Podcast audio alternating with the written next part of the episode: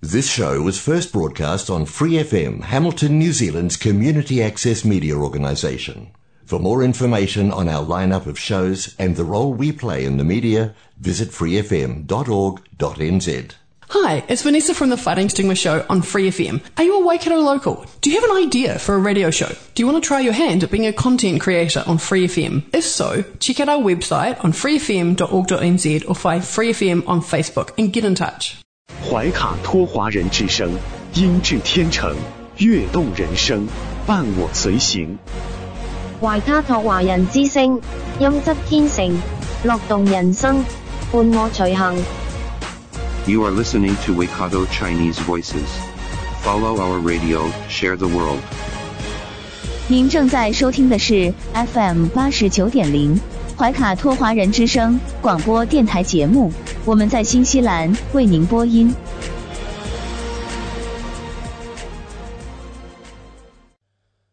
听众朋友们，大家晚上好！时间来到了二零二一年十二月二十号星期一晚上的七点钟。您正在收听的是我们通过 FM 八十九点零和中新华媒微信公众号为您并机播出的怀卡托华人之声黄金时段的华语广播电台节目。我是您熟悉的主播奥斯卡，感谢您的收听和关注。今天节目我们首先插播一条来自警方的紧急通报，那有一位入境的旅客从医院连夜出逃。那后者呀，也是刚刚离开奥克兰一所隔离设施。这名旅客在昨天午夜被送往了 Midmore 医院，然而短短两小时过后，这名旅客于凌晨出逃。警方表示，该旅客在未经许可的情况下从急诊部逃离，目前他们正在紧急寻人。这名旅客在入境前提供了病毒的阴性检测报告，此后的第二次检测也呈阴性。那尽管如此啊，卫生部的官员们表示，所有入境旅客都必须按要求完成隔离。根据我们刚刚收到的警方的播报呀，目前这名旅客仍然是下落不明。好了，今晚黄金时段的播音将由我奥斯卡，还有我的搭档小峰、轩轩和小朱为您共同带来。首先和您见面的栏目依然是由《中新时报》特约播出的新闻晚班车。在这里，您将会了解到新西兰最新的国内新闻动态。天涯不遥远，世界在耳边，声音通四海，资讯传万家。怀卡托华人之声新闻晚班车，聆听中国，感知世界。新西兰时间七点，现在我们进入由新西兰南北岛全国发行的《中心时报》。带给大家的新闻晚班车，在接下来的十分钟里，小峰和奥斯卡与您一起回顾新西兰国内新闻。我们首先来看第一条消息：新西兰最新疫情动态发布。新西兰卫生部二十日通报六十九例社区病例，其中奥克兰五十九例，其余病例来自怀卡托七例，丰盛湾两例。塔拉纳基一例，全国七日平均新增病例数字为六十八。经基因测序，边境新增九例奥密克戎病例，致境内病例总数攀升至二十二例。二十二例病例中，二十一例现位于隔离设施，一例康复且不再具有感染性，解除隔离。全国现有六十二名新冠患者接受医院级护理，其中七人进入重症监护病房或高依赖病房。在奥克兰五十九例病例中，三十一例没有接种疫苗或因年龄不符合无法接种，六例部分免疫，十五例完整接种。下面带来疫苗加强针动态。关于是否提前启动疫苗加强针计划，内阁将于今日作出决定。与此同时，一线医生已准备就绪。部分卫生专家现在希望新西兰缩短加强针的施打间隔时间，以此应对奥密克戎病毒传播风险。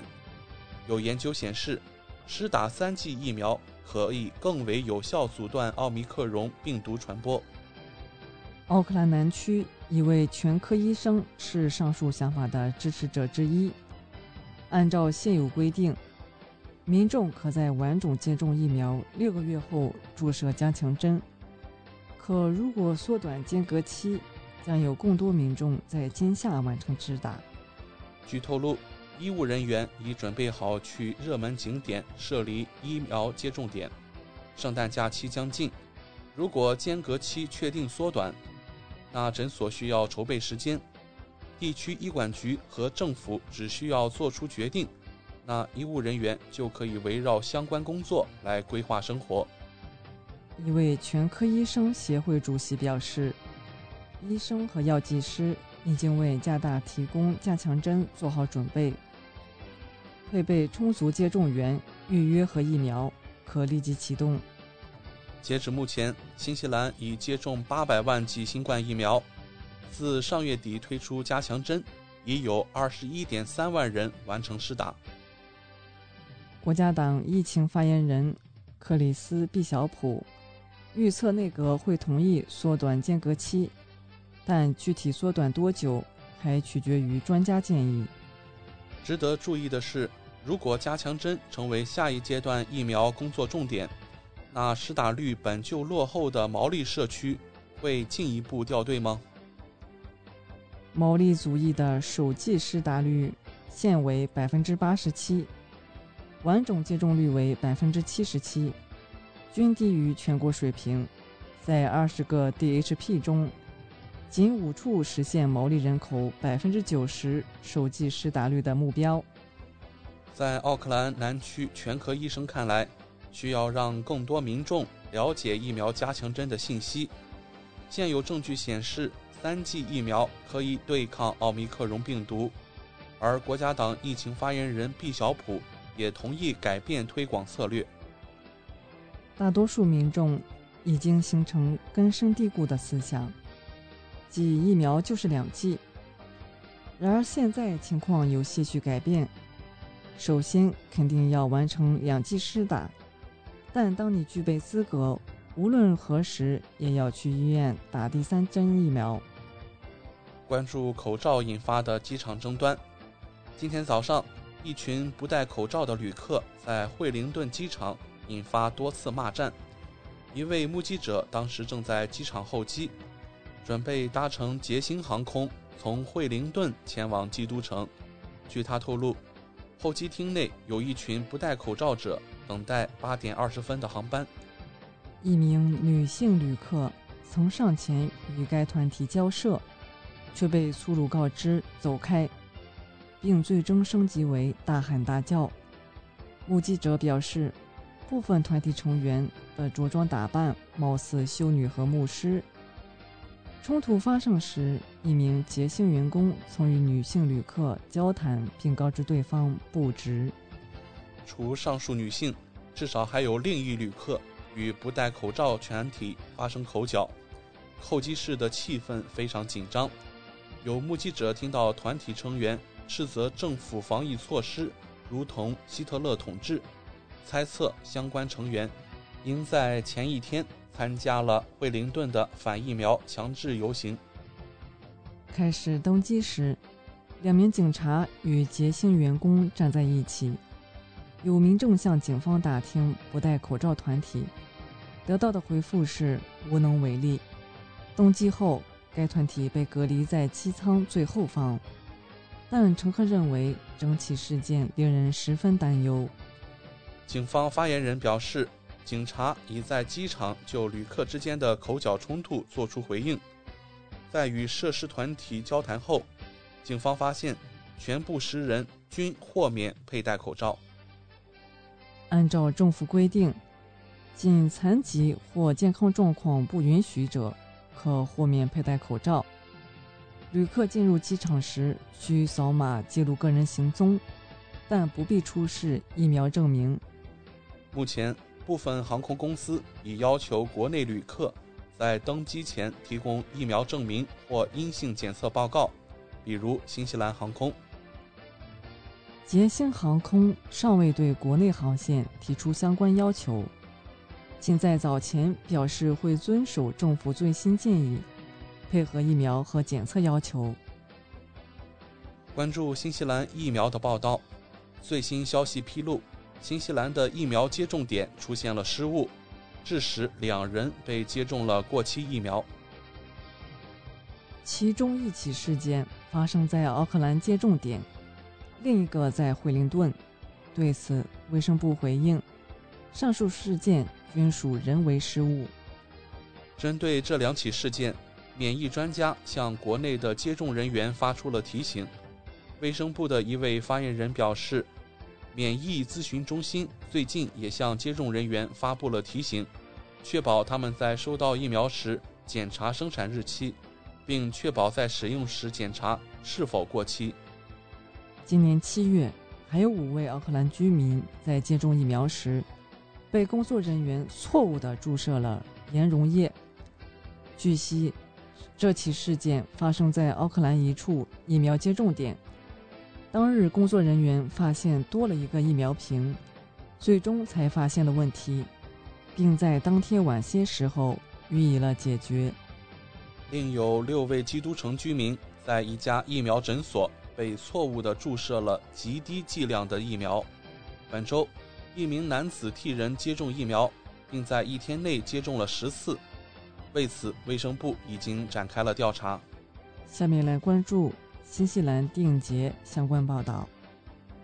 新西兰亚太电影节是比较具有含金量的一个电影节。如果一部电影能够得到这个电影节的认可，就可以认为它是一部比较优质的电影。近日，新西兰亚太电影节将获奖的电影名单进行了公布，由曹倩倩执导的电影《您好，北京》赫然在列，获得了最佳影片的奖项。据悉，《您好，北京》属于现实题材的影片，它的主要叙事点是三个不同的普通人物在北京拼搏时所经历的困境。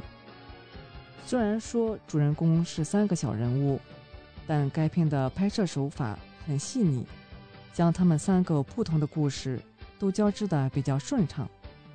该片的故事情节比较写实，透露了不同年龄段的北漂人士在北京奋斗的无奈和艰辛，但却仍然满怀憧憬，坚持拼搏。因此，这部电影算得上是比较励志的优秀电影。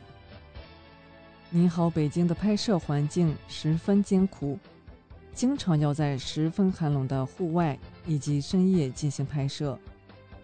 这部作品汇聚了许多幕后工作人员的努力和汗水。这次能够获得国际电影节大奖，也是对台前幕后工作人员的肯定。也正是由于该次获奖，使得您好，北京走进了越来越多人的视野，受到越来越多人的关注。下面来关注新西兰发生山火消息。今天，新西兰北岛北部地区发生的丛林火灾正在迅速蔓延，估计火灾面积已经达到一千八百公顷至两千公顷。受风向影响，大火朝着附近一个约有八十户居民的村庄蔓延。十九日晚，居民已经全部转移。由于前一段时间的大雨。使消防车辆和重型机械难以靠近火场，当地投入了九架消防直升机参与灭火作业。以上就是今天新闻晚班车的内容，接下来将进入每周一晚上由纽华特产特约播出的一档有关新西兰特产的推介栏目《纽华好物》，更多精彩马上回来。中新时报 Asia Pacific Times，新西兰南北岛全国同步发行。关注天下，服务新华，即刻关注官方微信公众服务号“中新华媒”，在线读报、华语广播、视频报道，应有尽有。您关心的时政新闻，您关注的生活爆料，您想知道的商业资讯，您想了解的社会百态，离不开您的中新时报。您正在收听的是怀卡托华人之声。调频立体声 FM 八十九点零，这里是新西兰中文广播电台节目。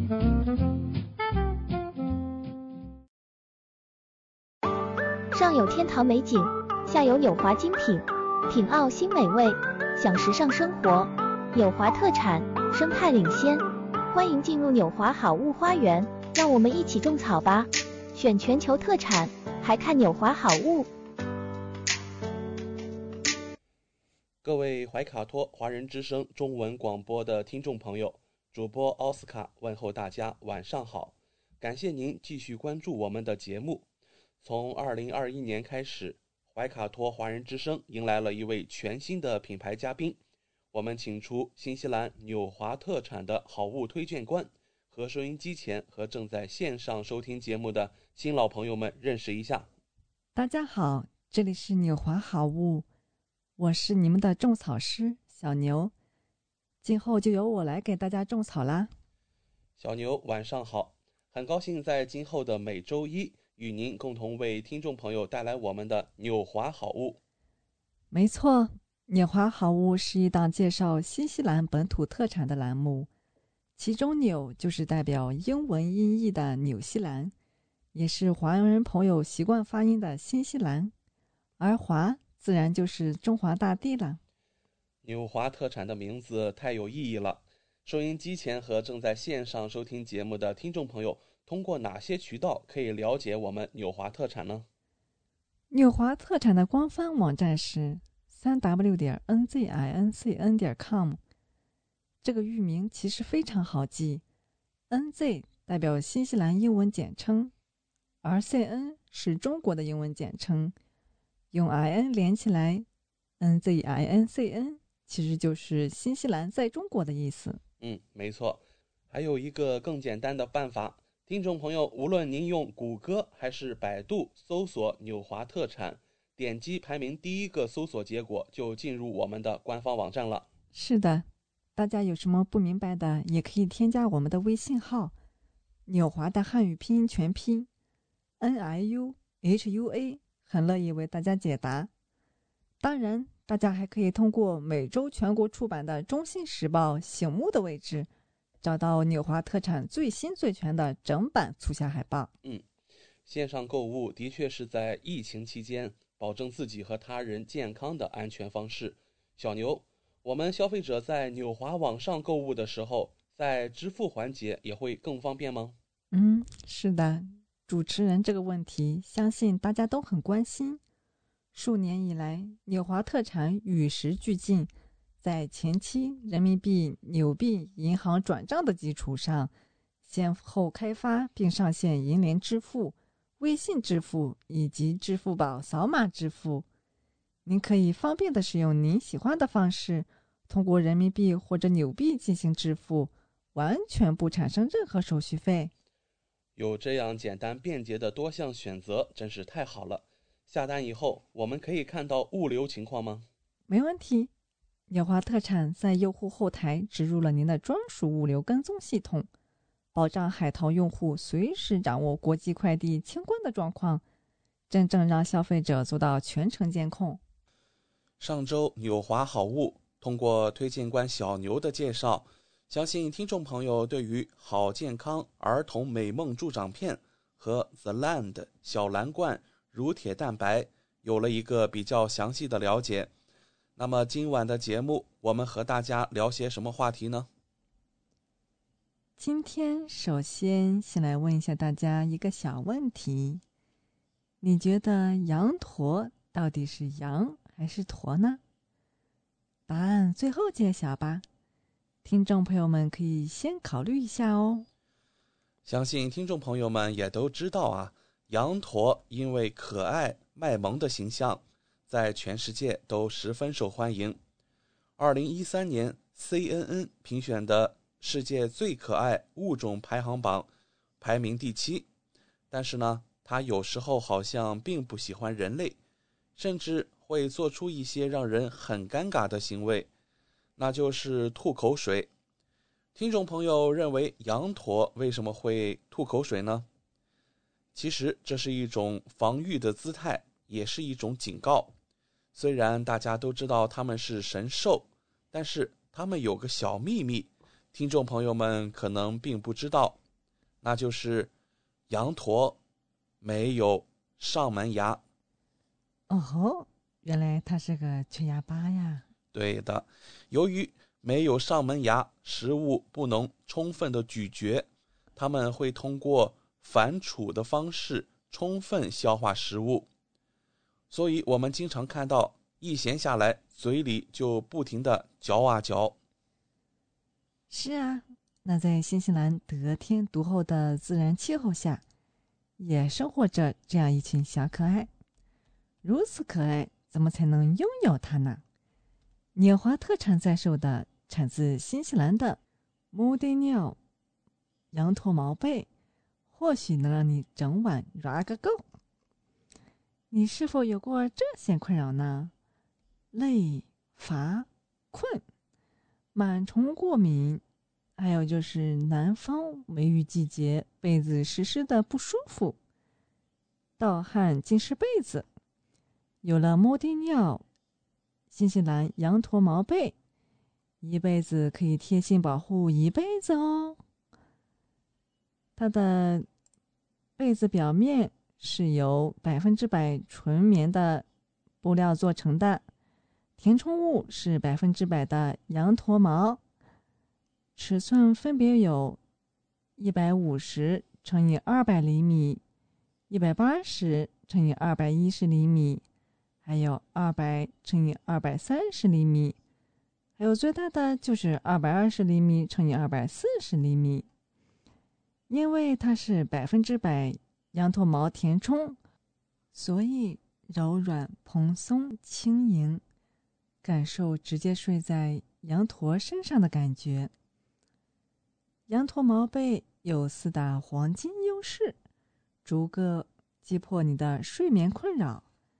第一大优势就是保暖。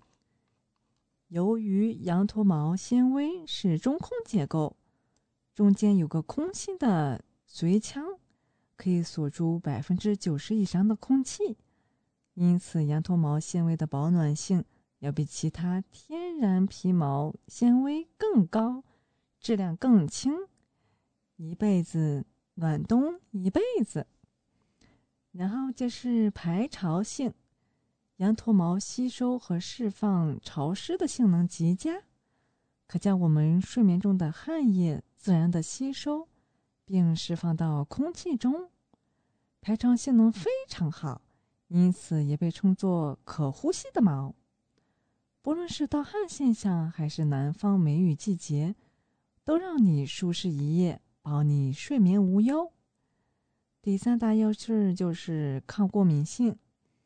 羊驼毛几乎没有油脂和羊毛脂，因此不易生虫卵。同时，它的耐磨性、蛋白纤维与我们人体皮肤有极强的亲和能力，因此羊驼毛不仅不会成为过敏源，而且还有防虫抗螨的功效，是充满过敏者的福音。最后一个优势就是耐磨性。用羊驼毛做出的织物，垂感好，不变形，不起球，而且抗太阳辐射，因此羊驼毛在国际市场上具有很高的经济价值，常被视为高级毛纺原料，大大增长使用寿命。真正做到一辈子用一辈子呢？它还是百分之百全棉面料，透气更舒适。莫迪奈尔采用高织高密全棉面料，同时在面料上做了物理防雨、拉丝磨毛、防虫抗螨的工艺处理，让面料在使用起来更加舒适柔软，从内到外的放心体验，比普通被子更好眠。好的，谢谢小牛的介绍。能告诉我们纽华在售的穆迪奈尔？羊驼毛被的生产流程吗？它的生产流程首先要剪毛，所收购的羊驼毛原料均来自新西兰南北岛各个农场。一年剪一到两次。剪下的羊驼毛无油脂，且净毛率达到百分之九十。然后就是需要洗毛啦，采用自然的洗涤方式，无强酸酸化，既保护了纤维组织结构，又对我们的皮肤无任何刺激，完全符合新西兰人原生态的环保理念。然后需要开松。将小的羊驼毛进行开松过滤，除掉中间的杂草和杂质，让纤维变得更蓬松柔软，为品质的保障奠定了坚实的基础。还有就是要梳理啦，梳理相当于被子的灵魂，可以让每一根羊驼毛纤维都能像舞动的精灵一样，有序的输出不同的背心。增加我们对于被子的体验感，还要灌套，将梳理好的背心灌进被套中，重重检查，保证每条被子重量的准确性。然后就要进行夯缝啦，就是将羊驼毛与被套铺平铺匀，绷直，进行背面花形的夯缝，起到固定内心。不偏移、不侧滑的作用。还有就是要收边啦，采用平缝机收边，使被子的四周看起来精致美观。最后就是要检查包装，最后每一条被子都要经过人工的严格检查，匠心工艺，确保品质。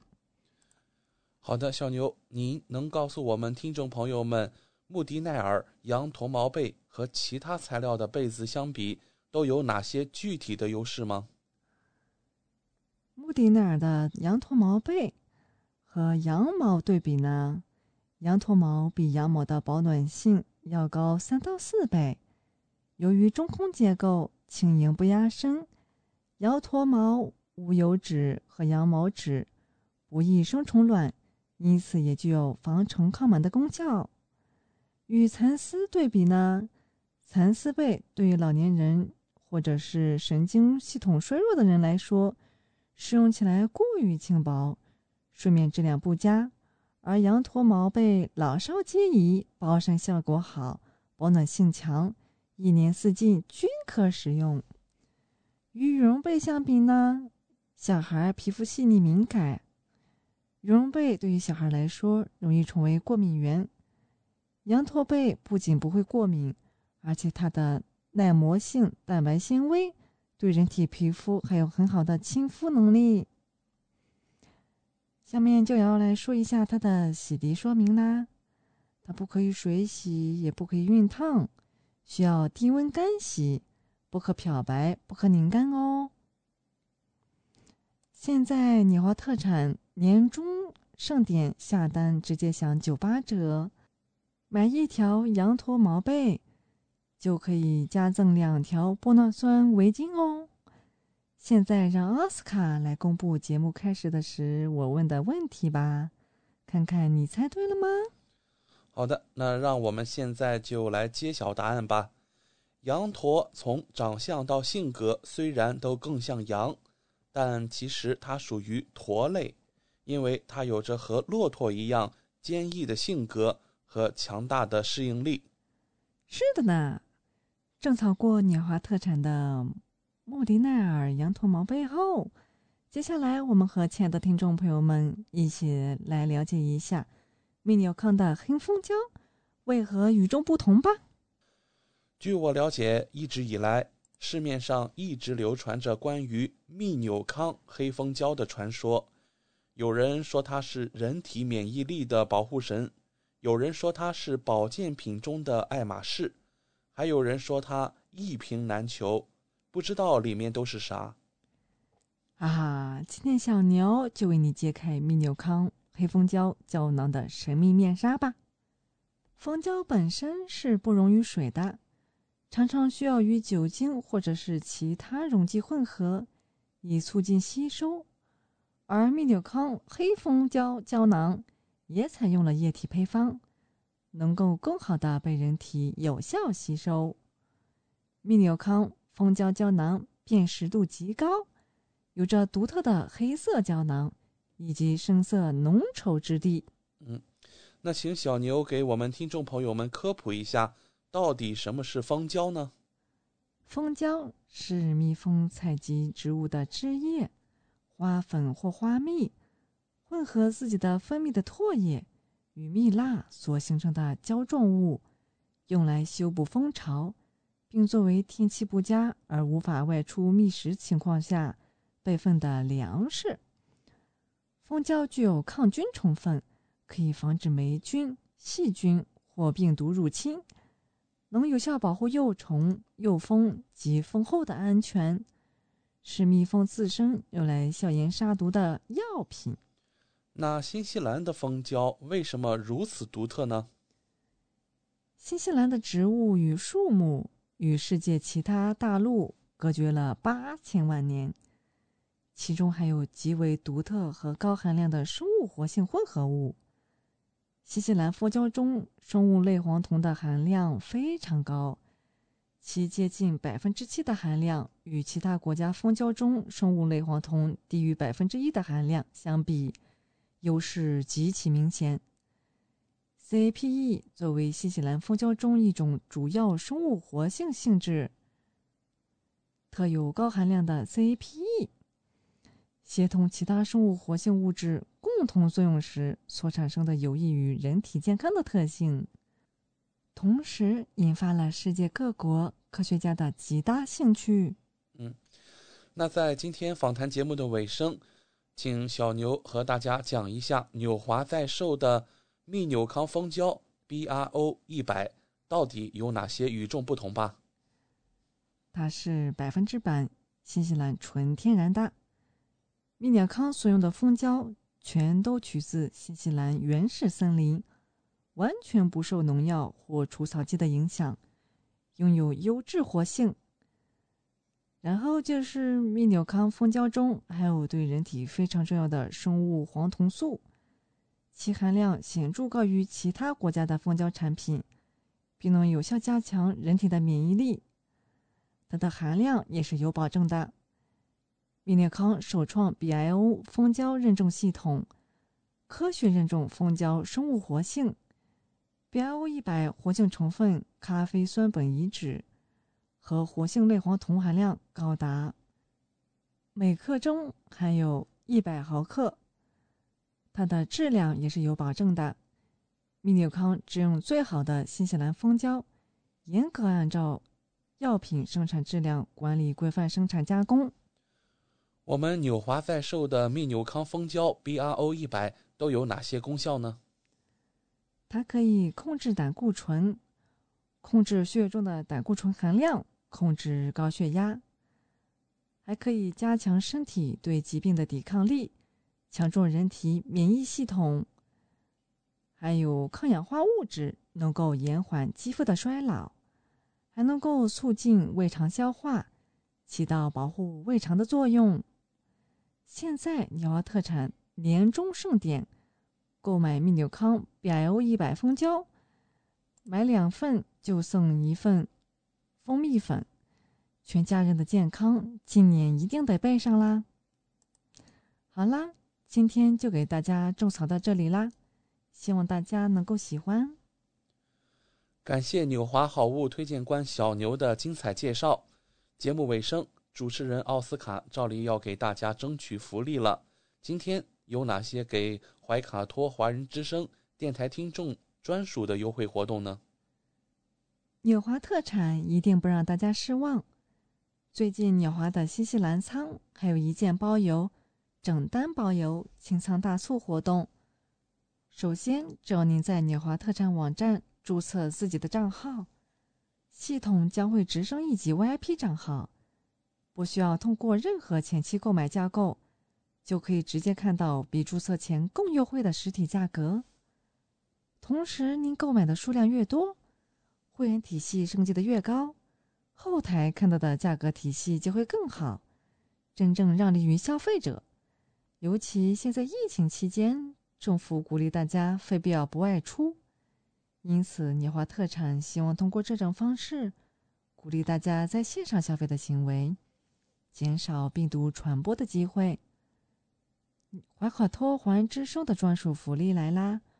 如果还想更多的了解我们的好物，听众朋友可以添加微信客服“纽华”的汉语拼音全拼 “n i u h u a” 联系我们。一周内添加我们微信客服的听众，只要备注“蜜纽康”。就可以领取二十元的优惠券哦，这是怀卡托华人之声听众朋友的专属福利。通关密码只在本台播放，而且每周都不一样，还请您注意收听啦。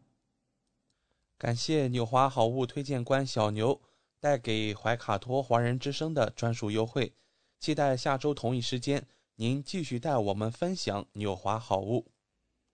请各位听众朋友别忘了谷歌和百度搜索排名第一的纽华特产，或者可以随时添加我们的微信客服“纽华大汉语拼音全拼”，就可以看到我推荐的超多好物啦！谢谢大家，谢谢小牛做客怀卡托华人之声。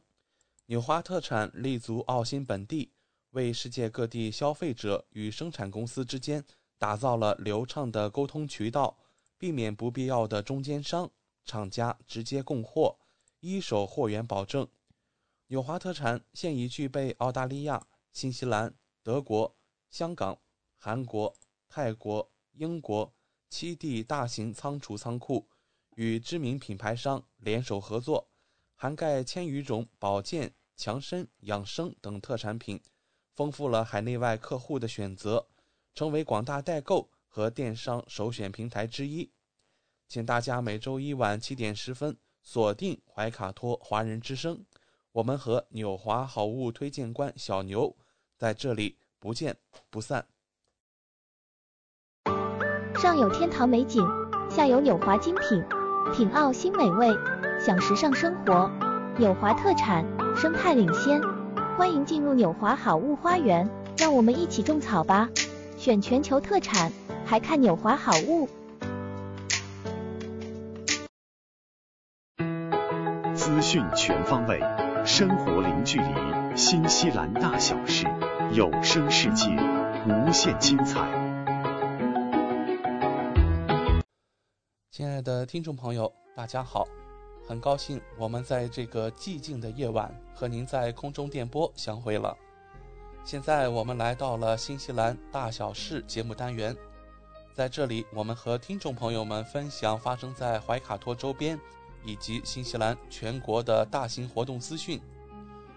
我们今天节目的话题依然离不开大家所关注的新冠疫情。我们首先把目光放到新西兰边境。来自一份官方的数据显示啊，还有五分之一的管理性隔离酒店账单没有结账。管理隔离设施，也就是我们大家经常说的 MIQ。自从去年开始收费计划以来，已经发出了价值一点七亿纽币的发票，其中啊，三千六百万纽币已经过期了。从八月份开始，回国者支付账单的时间从九十天缩短到三十天。管理隔离设施相关部门表示，一家债务追收机构已经帮助其收回了约一百万纽币的逾期费用。但是由于发票问题，另外一点三万份账单根本还没有发出去。国家党疫情发言人克里斯·毕晓普认为，人们应该在到达时先付款。他说啊，人们付款的时限拉得太长。大家都知道，如果有责任支付，那么必须付款。这不是商业酒店的运作方式。回国者实际上住在酒店里。国家党疫情发言人毕晓普认为，目前的边境隔离设施这种系统啊一团糟，这也导致了各种问题层出不穷。比如说我们之前报道过的，呃，集中隔离有人呃从这种酒店设施里逃脱，还有啊，今天我们所说的这种账单过期，都已经不是新闻了，我们之前老生常谈过了。虽然一线工作者在边境啊这份工作非常具有挑战性，也非常辛苦，但是呢，我们还是希望他们能为我们把好新西兰这第一道关卡，真的是要拜托了。还有一位在我们节目中经常提到的新西兰流行病学家贝克教授啊，他今天也是对于新西兰边境发表了看法。那他的观点啊，认为新西兰边境应该保持关闭，以防止新冠变体，也就是奥密克戎进入社区。这是因为周日在集中隔离酒店当中啊，新增了五例奥密克戎病例，使得新西兰的奥密克戎总数达到了十三个。目前啊，新西兰社区还没有报告任何奥密克戎病例。目前规定啊，任何乘坐带有奥密克戎病毒航班的乘客，必须在酒店集中隔离设施中隔离十天，而不是在家隔离三天。但贝克教授说，新西兰需要审查它的边境管制，并应该重新考虑是否在一月份就向澳洲开放。贝克教授说：“我认为我们必须真正推迟明年一月的边境重新开放计划。我认为在这个阶段至少要推迟一个月，以使我们有时间对这种变体进行适当的风险评估。”在我们考虑允许奥密克戎进入新西兰之前，我们需要更多的了解奥密克戎。也是鉴于奥密克戎的肆虐啊，一些国家已经决定提前提供加强针了。有人质疑新西兰是否应该采取同样的做法。贝克教授说：“我们确实应该计划一下，奥密克戎变体可能在未来几个月内进入新西兰社区。”我们知道，加强针不仅可以很好的保护大家免受奥密克戎的影响，还可以保护你免受德尔塔变体的影响。目前，新西兰已经接种了八百多万剂新冠疫苗，现在许多新西兰人都要接种加强针。有民众在采访中表示：“我在周一就可以打加强针的第一天就打了，因为我们是医疗工作者。”还有人说啊，我将在明年一月份或二月份就打加强针，也是在第一时间就进行施打。虽然疫苗数量达到了里程碑，但是在奥克兰的一些新冠测试中心参加检测的人数却很少。呃，有检测中心的代理负责人就表示说，从上周开始，检测人数开始放缓。前一周我们的平均人数在六百人左右。每天在五百到六百人之间，检测量不错，但现在似乎已经放缓了。接下来的时间，我们再把目光转向国内。根据媒体的报道啊，阿什伯顿一所中学要求在明年初的学校夏令营中实施疫苗接种任务，并为其辩护。我们和各位听众普及一下阿什伯顿地区啊。是坎特伯雷地区的一个城镇，位于新西兰南岛的东海岸。我们把目光再回到这则新闻上面。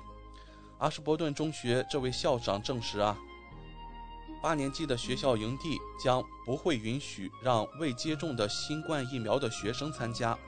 该营地将会在保护部的土地上举行。该部门本月早些时候确认，从十二月十五日起。所有营地和小屋将只对完全接种新冠疫苗的人开放，因此，这位校长表示，我们必须遵循他们的指导方针。校长也认为啊，围绕公共进入这种旅行设施，还有其他一些问题，使之变得更加困难。而一位家长在社交媒体上抨击学校，说他担心这种隔离现象。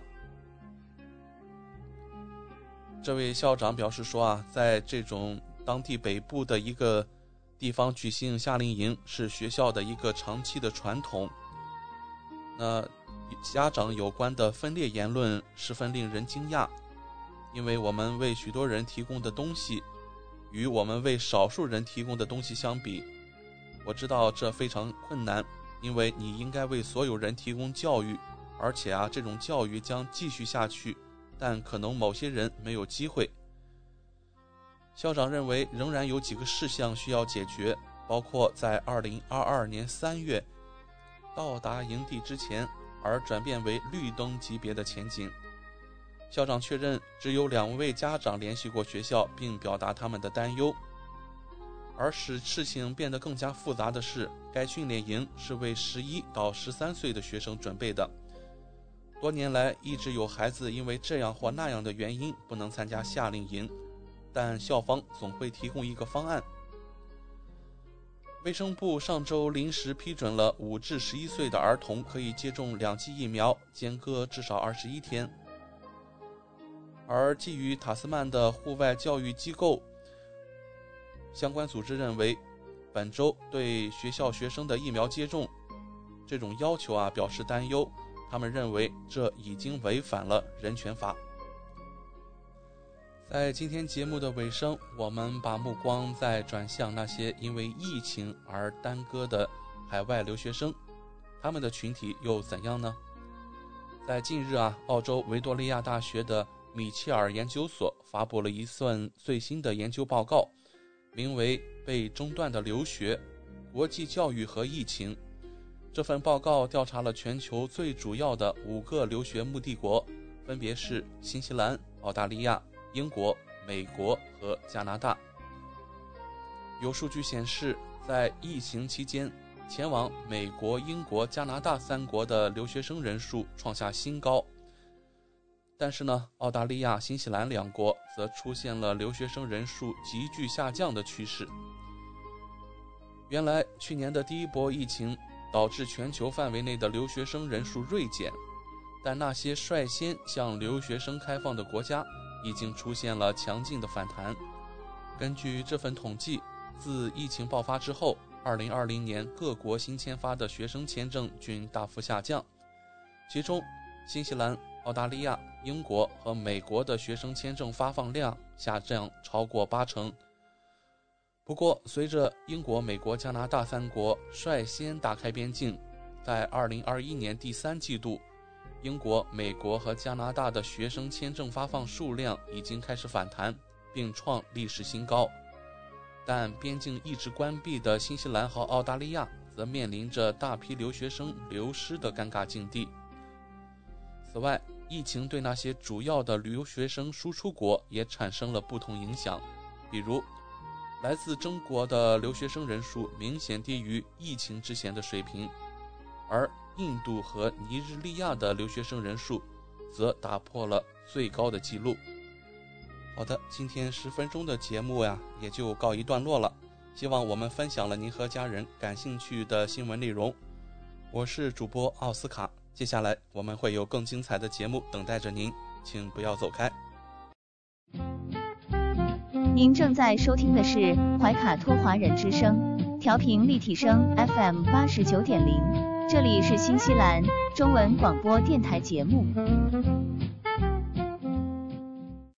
亲爱的听众朋友们，新西兰怀卡托华人之声一直陪伴您，我是主持人轩轩。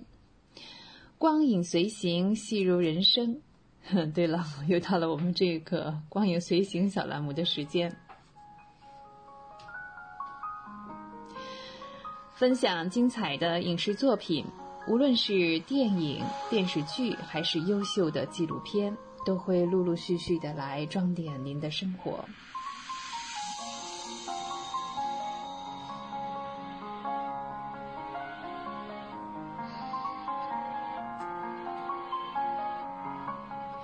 今天我们来分享的是内地啊正在播出的一部，应该说是呃。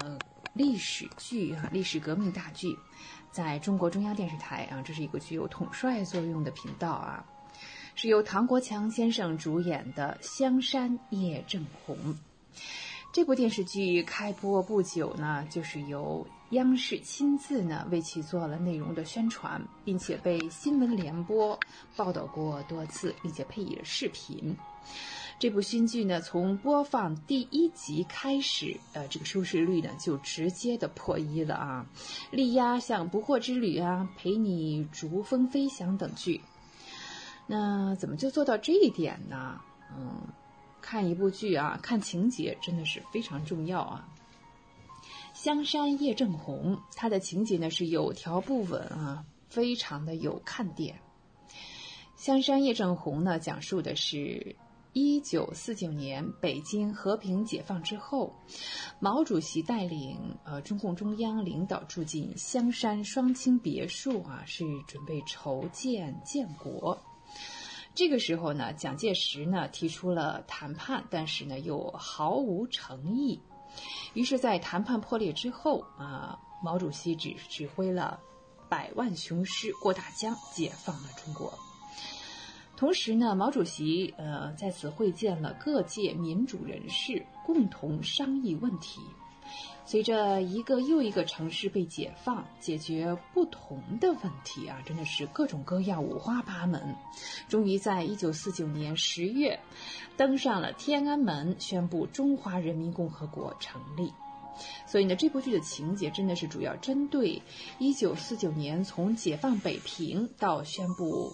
国家成立期间发生的各种故事，以及毛主席给予的相应的方案啊，解决问题、思考问题的方式，不仅仅要展现出呃共产党的伟大，更要让当前时下的观众感受到生活的来之不易。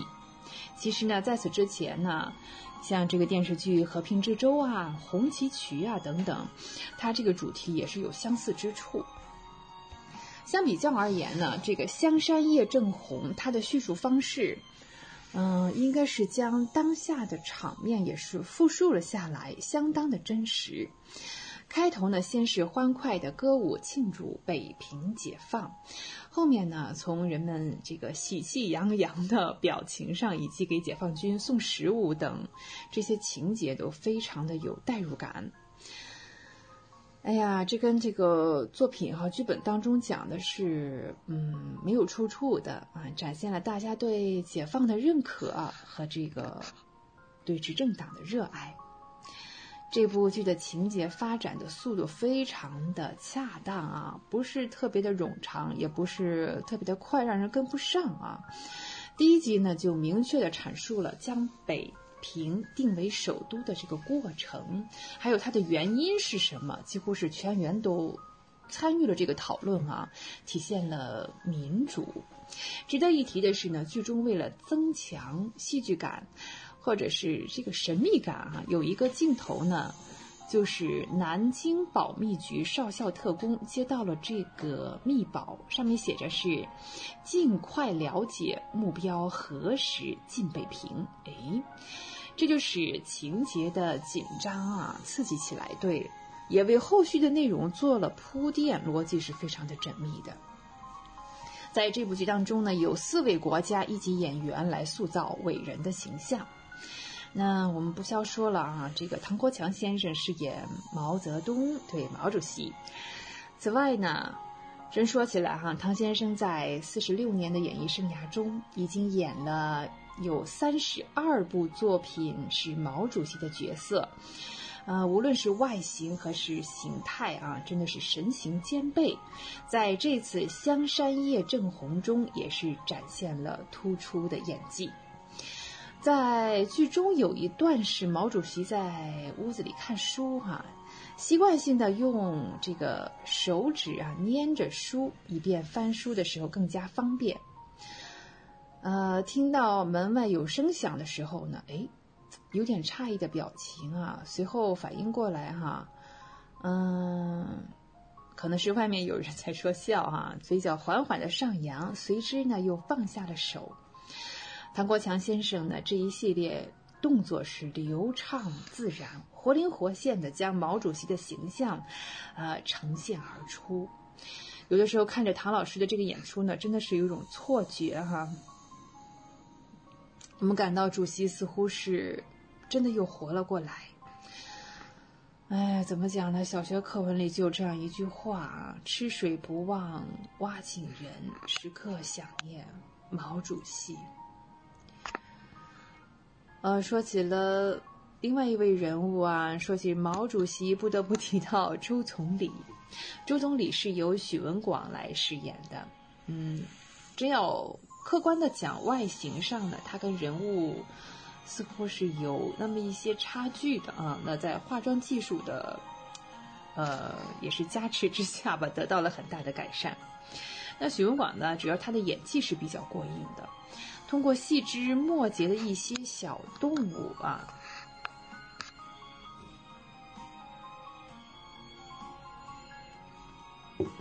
他可以通过细枝末节的一些小动作，将人物的诠释出来。在剧中的朱德这一角色呢，是由呃王武德来饰演的。嗯，他这个形象啊，太像了，简直是脸贴脸哈。不仅是外貌啊，因为在大决战还有跨过鸭绿江啊，很多电视剧当中呢，都是由王武德来饰演朱德这个角色，经验实在是太丰富了。再说到饰演刘少奇的郭连文，那跟王武德是一样，他也是不止一次的出现了同一角色刘少奇，已经能够将人物的性格特点、风格完美的把握住，并且给了观众极强的代入感。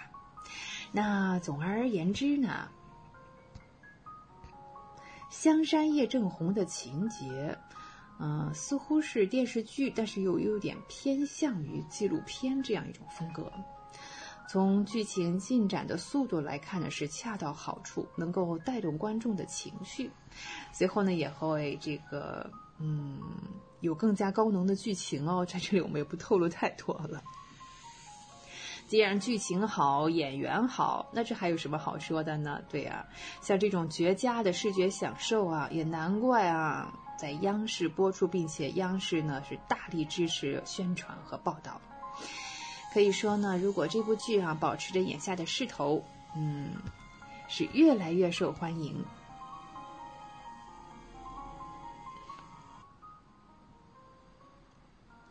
啊，光影随行，戏入人生。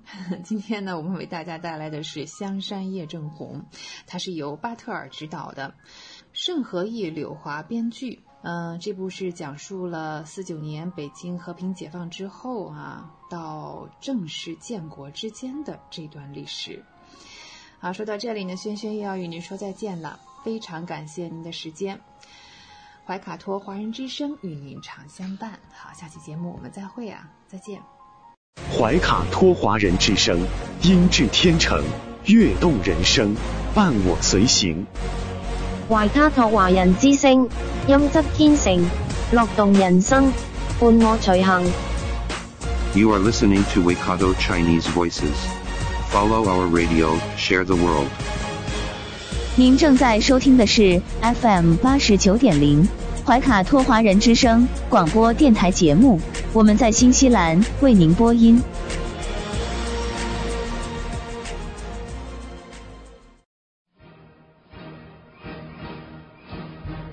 观点改变生活，动态触手可得。中新时报特约节目，全球新闻纵览，关注大千世界，传播价值资讯。怀卡托华人之声整点播出。家事、国事、天下事，事事关心。这里聚焦了社会的点点滴滴。最新最快的国内外政治经济动态，尽在每周一八点的全球新闻纵览。今晚直播间为您播报的主持人是小峰和奥斯卡。首先，我们来关注中国大陆新闻。农业农村部监测显示，我国粮食产量创历史新高。由于供给充足，前十一个月粮食市场运行总体平稳。中科院地质地球物理所秦克章团队在喜马拉雅地区发现超大型锂矿。世界最强流深地加速器首批成果发布，中国核天体物理研究达国际先进。白鹤滩水电站最后一台百万千瓦机组心脏吊装就位。湖北一高速公路桥梁侧翻絮。事件已造成四人死亡、八人受伤，交通运输部派专家赴湖北鄂州处理。一百九十八吨大货车老板回应匝道侧翻，湖北境内办的是九十九吨超限许可，协调办证的人在事故中已丧生。安徽亳州蒙城县一辆私家车坠入路边沟中，已造成六人死亡，一人受伤。二零二二年元旦火车票开售，车票相对充足，热门线路有余票。北大人民医院通州院区正式开诊，可容纳日门诊量四千人次。第十三届大爱无国界国际义卖活动开幕式在北京举行。上海建筑可阅读已成旅游千万级流量入口。寻子成功的孙海洋深圳设宴感谢社会，将亲手做的包子端上宴席。第二届全国城市工会集体协商竞赛深圳队夺冠。西安相继接诊多例出血热，近两年死亡率为百分之零点四。专家称不会人传人，辟谣吃草莓会得出血热。河北霸州回应，六十七天罚款六千七百万，立即启动问责。首届淮南转型发展大会开幕。集中签约项目六十二个，总投资约五百三十六亿元。纪念美国飞虎队来华抗战八十周年活动在昆明举办。青海茫崖十二月十九日发生五点三级地震，救援力量赴震区巡查，无人员伤亡报告。受强冷空气影响，黄河山西河津段出现流陵。带来一组经济新闻：国资委部署央企二零二二年八项工作，落实北京非首都功能疏解。深圳二手房按揭分化，有的调低利率，有的暂停业务。今年前十一月，新疆霍尔果斯口岸进出口货运量超三千六百万吨。里程碑。A 股 IPO 数量、募资额均创造历史。中国兴龙芯中科科创板过会。申通快递暴力分拣，叫不满客户发顺丰。官方回应：开除言论不当人员，处罚承包区。潘婷等产品检出致癌物，本被召回。专家表示，长期吸入会侵害神经系统。宝洁中国回应称，此次召回仅涉及北美地区部分干发喷雾类产品，不涉及中国市场。宝洁中国表示，在中国市场销售的所有产品均符合国家相关标准。带来一组疫情新闻：国家卫健委十二月十九日通报，十八日，三十一省市新增确诊病例八十三例，其中。境外输入病例三十九例，本土病例四十四例，包括浙江三十一例，其中绍兴市二十五例，宁波市六例，陕西十例，均在西安市。广东三例，其中东莞市两例，广州市一例，含一例由无症状感染者转为确诊病例，在浙江。三十一省份。累计报告接种新冠病毒疫苗二十六亿七千三百六十八点八万剂次。十二月十八日十六时至十九日十六时，浙江省宁波、绍兴、杭州三地报告新增确诊病例十五例。北京市通州区宋庄镇某画室一学生核酸检测结果为阳性，十四日从西安进京。广东省东莞市大朗镇两处区域调整为中风险地区。西安启动全员核酸检测。浙江地区参加2022年硕士研究生考试的考生需核酸检测。浙江构建四道防线，实现进口冷链食品闭环管理。内部风控文件外流，西安雁塔区致歉。管控措施正在研究。法治方面，百日攻坚效果显现，一千二百八十五名司法工作人员被检察机关立案侦查。安徽省阜阳市政协原副主席徐汇东严重违纪违法被双开。山西孝义盗采煤炭，引发透水事故，矿主杜某某已落网。军事方面，第八十一集团军某旅学习十九届六中全会精神，掀起练兵备战热潮。我军训练基地和模拟蓝军建设转型升级。带来一组文体新闻：教育部公布与国家发改委。财政部等九部门联手破解幼儿园和县城高中教育难题，提升基础教育体系建设质量。第十九届百花文学奖在天津颁奖，四十部作品分获七类奖项。人民文学等原发文学期刊的十八位编辑获得编辑奖。推动海外中医药传播与发展。首期海思中医健康大讲坛福州举行，约三万六千余人次参与讲坛直播活动。三星堆文物保护与修复馆开馆，该馆面积约一千平方米。二十二幅徐悲鸿珍贵原作在徐悲鸿美术馆重庆首展。二零二一年美国 A 级自由式和单板滑雪职业赛事，中国选手谷爱凌三小时斩获一金一银。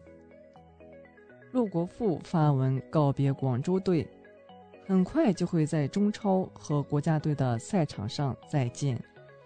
羽毛球世锦赛，国羽男双、女双进决赛，女单收获两枚铜牌。短池游泳世锦赛。李冰洁一百米自由泳为中国队赢得第二金。港澳台方面，我们首先来看港澳新闻。十二月十九日，香港新增八例输入病例，七例为变种病毒株。香港立法会选举开启，林郑月娥期许公平、公开、公众、廉洁。立法会候选人选举竞争热烈。选民广泛参与，五百辆出租车挂国旗上街，五星红旗车前车后飘扬。短池游泳世锦赛八百米自由泳夺冠，中国香港何诗蓓、荣膺双冠王。澳门举行优秀运动员及教练员颁奖仪式及冬奥会欢乐跑。珠海和澳门近三千三百选手参加机器人大赛。台湾新闻：十二月十九日，台湾新增六例境外输入确诊病例，新增一例死亡病例。台湾通史转译白话文项目告竣，计划分别在两岸出版发行简体版和繁体版。台湾四大公投案落幕，中国国民党重大挫败。朱立伦致歉，会承担责任。把战友找回来，别再找战犯。国际方面，王毅会见即将离任的上海合作组织秘书长诺罗夫。诺罗夫感谢中方对其履职提供的支持和协助。中国驻美国大使秦刚表示，中美应携手应对全球性问题，共同管控新兴技术带来的风险。世卫组织消息。奥密克戎遍及八十九国及地区，可导致病例数每三天翻番。非洲联盟委员会前副主席表示，“一带一路”倡议符合非盟二零六三年议程发展方向。截至北京时间十二月十九日二十一时二十一分，美国约翰斯霍普金斯大学统计数据显示。全球累计确诊二亿七千四百三十四万五千二百二十一例，其中死亡五百三十五万二千四百五十三例。美国新冠累计确诊病例五千零七十七万七千零八十七例，累计死亡病例八十万六千三百零二例。拜登谈国会山暴乱，罕见暴怒。称被各国领导人问：“美国会好起来吗？”美国堪萨斯州遭遇风暴，引发大火，牲畜横尸野外。美军或将开除两万名拒绝接种新冠疫苗的现役军人。意大利单日确诊超两万八千例，奥密克戎患者增至八十四例。加拿大渥太华市长万金斯和蒙特利尔市市长普兰特均感染新冠病毒，两人开始隔离。希腊国家公共卫生组织宣布。奥密克戎全球扩散速度前所未有，病例或爆炸式增长。受法国疫情限制，英国多佛港往返于英法之间的车辆排成长龙。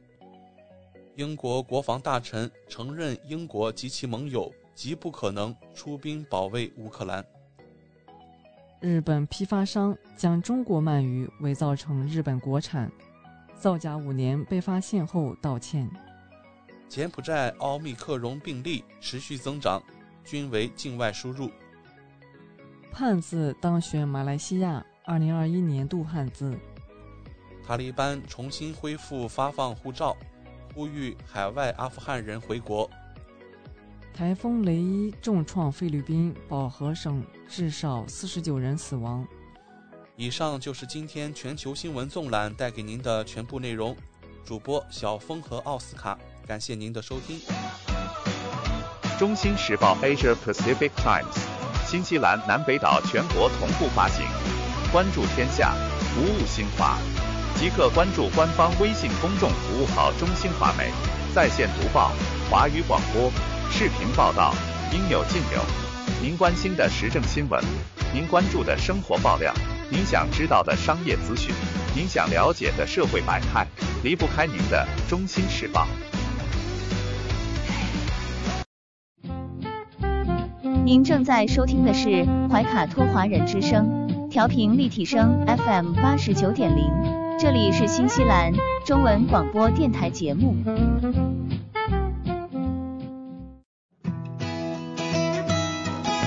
分享读书的快乐，重温经典的感动。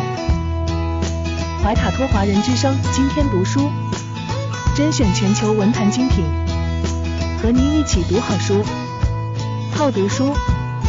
共品文化大餐。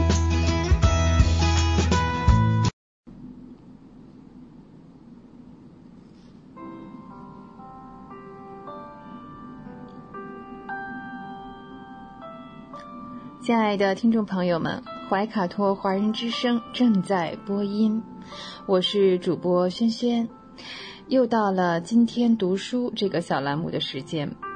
每期与您分享值得阅读的好书好文，平淡质朴，娓娓道来，让大家在繁忙的工作生活之余来一点文化加餐，有温度，会思考，爱生活。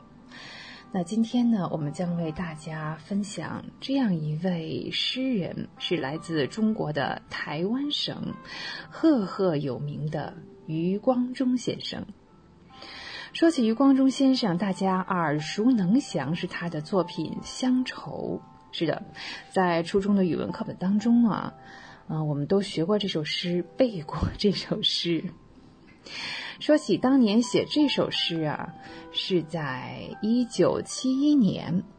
台北厦门街啊，余光中先生的旧居当中，短短的二十分钟时间，他呢一气呵成，大笔挥就，写下了二十多年的惆怅凝结成的这首《乡愁》。小时候，乡愁是一枚小小的邮票，我在这头，母亲在那头。长大后，乡愁是一张窄窄的船票，我在这头，新娘在那头。后来啊，乡愁是一方矮矮的坟墓，我在外头，母亲在里头。而现在。乡愁是一湾浅浅的海峡，我在这头，大陆在那头。我相信在很多年后的今天，只要提起名字，很多人都会一下子回忆起这首并不复杂的小诗，同时还会回忆起当中那些深深浅浅又源远流长的思乡的愁绪。我们仔细看啊，余光中先生的这些诗啊，他的用词用句都非常简单。有意思的是呢，这些简单的词和句仿佛是有魔力，反而是呢，在人在很多年之后，一下子就能回忆起那种朗朗上口的感觉和浓得化不开的印象。说起余光中先生啊，哎，他的故乡也是蛮有意思的，他的祖籍是在福建。出生在南京，那在南京呢上到小学，终于习惯了江南水乡的生活。这时呢，又随着家人呢来到了群山环绕的四川省，在这片呃热辣辣的盆地当中吧，度过了少年时代。到了上大学的时候了呢，又再次回到了南京。所以在二十岁之前的时间里呢，他一直随着父辈，在这片广袤的中华大地上来来回回。到了五十年代初，他随亲人一起去了台湾，却是没有想到这一去，在台湾定居，而且是二十多年的隔绝。余光中先生呢，有时会像一个邻家的老爷爷，用儿歌一般的节奏，反反复复的节拍，把心中的情感一层层的讲给我们听，唱给我们听。你像，给我一瓢长江水啊，长江水，酒一样的长江水，醉酒的滋味是乡愁的滋味。给我一瓢长江水啊，长江水；给我一张海棠红啊，海棠红。血一样的海棠红，沸血的烧痛，是乡愁的烧痛。给我一张海棠红啊，海棠红；给我一片雪花白啊，雪花白。信一样的雪花白。家信的等待是乡愁的等待，这是乡愁私韵当中我们节选了这样一段。有没有感觉更多的时候，余光中先生像是一个讲故事的人？啊，他心中有那么浓烈的情感，他他似乎不会直接去呐喊、去咆哮，而是用我们生活当中的一些场景，啊，就是这样，似乎是平淡的，嗯。给你讲一个很美的故事，好比说哈，他说看到心上人的这种欢喜的这种感觉，在他的一首诗《绝色》当中是这样描绘的：若逢新雪初起，满月当空，下面平铺着皓影，上面流转着亮银，而你。带着笑的向我步来，月色与雪色之间，你是第三种角色。哇哦，简直就是一幅画，有没有？在这首诗呢，这个心上人的形象，大家发现吗？他没有一个具体的形象，但是随这首诗念起来，似乎我们每个人都会看到自己的心上人朝自己走过来，这种感觉有吗？所以情人眼里出西施，当然是角色呀。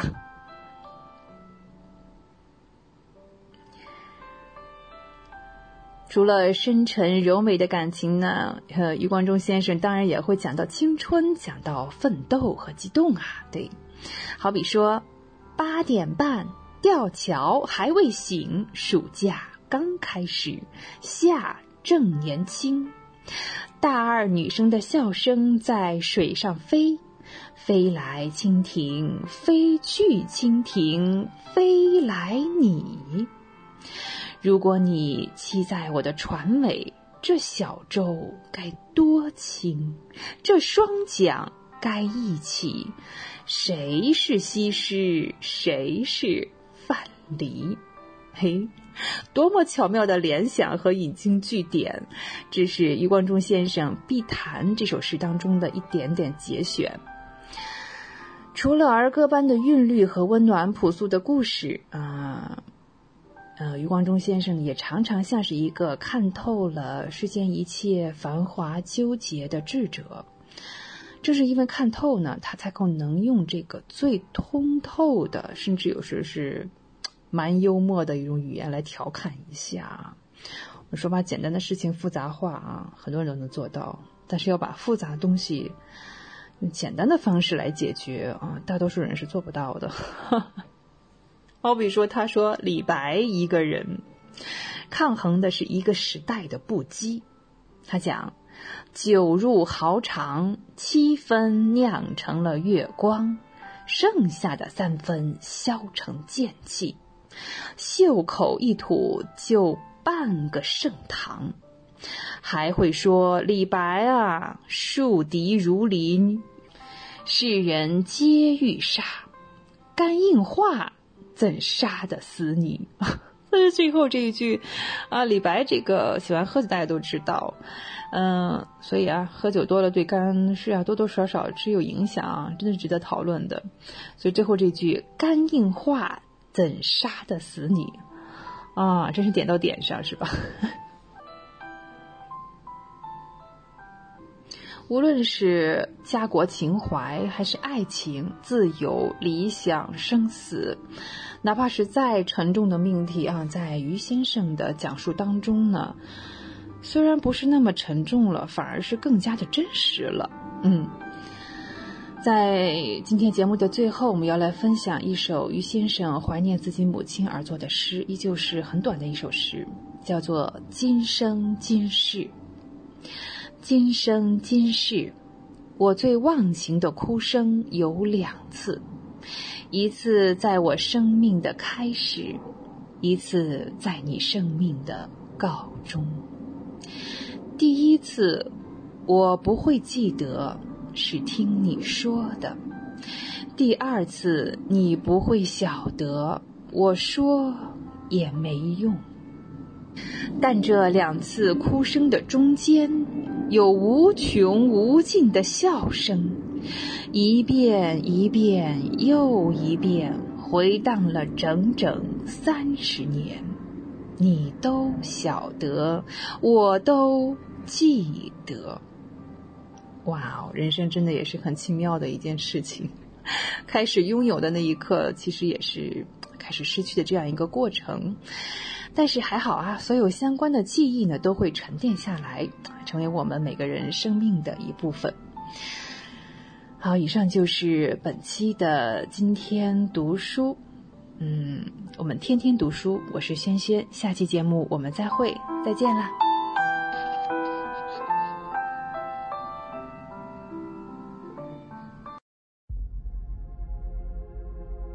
地球是我们既神秘又熟悉的家园，走过了四十多亿年的奇妙旅程。怀卡托华人之声《地球传奇》，了解我们对地球的探索。文明的兴衰简史，环境与人类的关系，科技的发展进步，开启一段各方角色在地球舞台演绎的故事。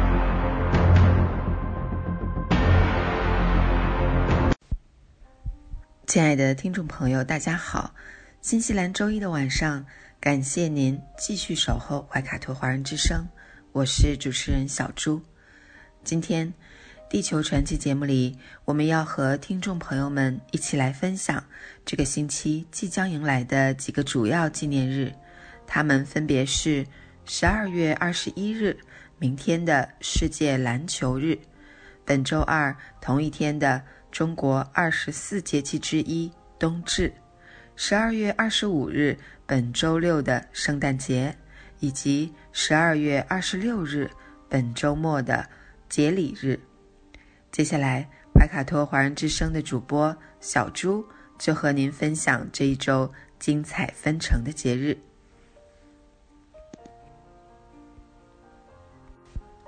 世界篮球日。一八九一年十二月初，在美国马萨诸塞州斯普林菲尔德市基督教青年会国际训练学校，由该校体育教师詹姆斯·奈史密斯博士发明。当年的篮球规则只有十三条。奈史密斯博士于一九三九年去世，终年七十八岁。他未曾料到，由他创建的篮球项目竟然在两百多个国家流传着。至今，美国篮球还誉满全球。为了纪念奈史密斯博士发明的篮球的功绩，在春田学院校园内修建了美国篮球名人馆——詹姆斯·奈史密斯纪念馆。在一八九一年的十二月二十一日，举行了首次世界篮球比赛。后来，篮球界就将此日定为国际篮球日。五十年代后期以来，规则的改变对篮球比赛的攻守速度、对运动员的身体、技术、战术以及意志、作风等各方面都不断提出新的、更高的要求，促进了篮球技术水平的迅速提高。篮球运动是一八九六年前后由天津中华基督教青年会传入中国的。随后，在北京、上海基督教青年会里也有了此项活动。在一九一零年的全运会上举行了男子篮球表演赛之后，在全国各大城市的大中学校的篮球活动逐渐开展起来，其中以天津、上海、北京开展的较好，水平也较高。由于篮球运动，是一项富有吸引力的新颖的室内运动项目，不仅在美国国内得到很快的发展，而且也相继传播到欧亚、南美洲等一些国家。一九零四年，美国青年会男子篮球联合会正式出版了第一本国际篮球规则。一九六三年，第十一届奥运会将男子篮球列入正式比赛项目。篮球运动由此登上了国际竞技运动舞台，成为一项世界性的运动项目。冬至，天时人事日相催，冬至阳生，春又来。二零二一年中国天文年历显示，北京时间十二月二十一日二十三时五十九分，将迎来冬至节气。每年公历十二月二十一日或二十二日，太阳到达黄金二百七十度时，冬至节气开始。它是二十四节气中第二十二个节气，也是冬季的第四个节气。冬至日这一天，太阳几乎直射南回归线，北半球阳光最少，白天最短。此后，虽夜渐短而昼渐长。但地表热量继续越来越少，一年中最冷的数九寒天到来，需经九九八十一天，方能春回大地。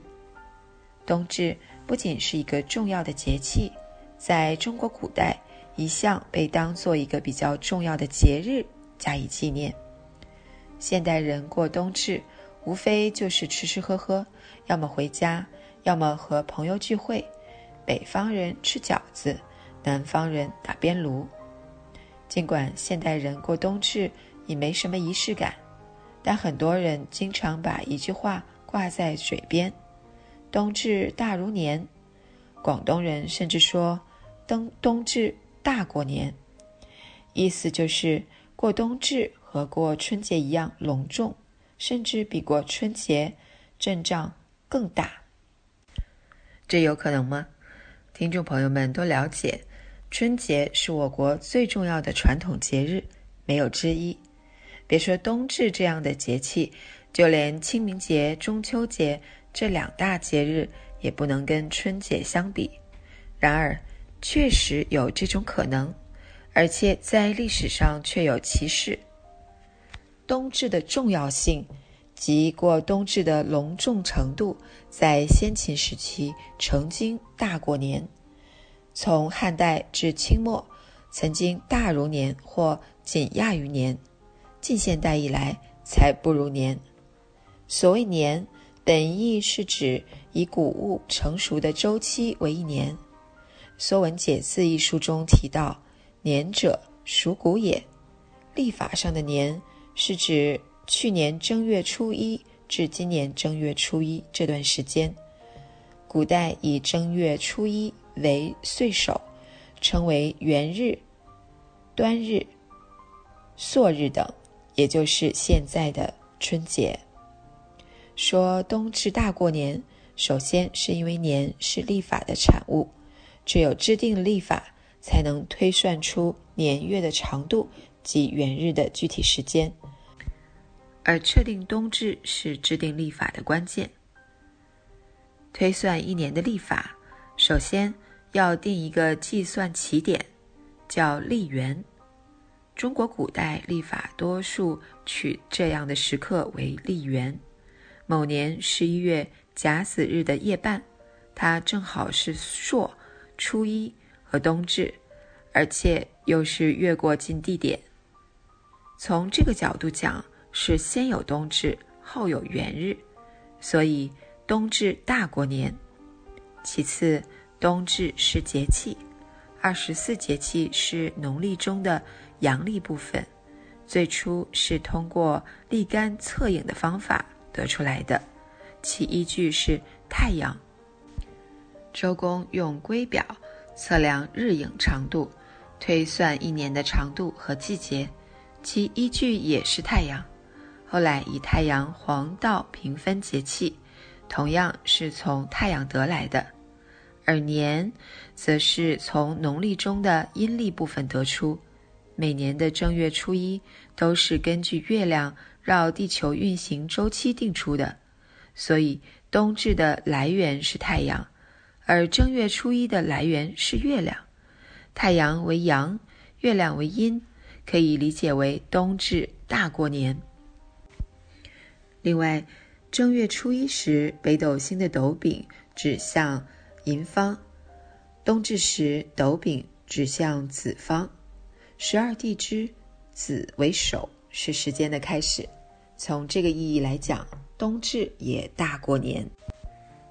周秦时期以冬至为岁首，举国相庆；汉代以正月为岁首，冬至为冬节，仍与岁首并重。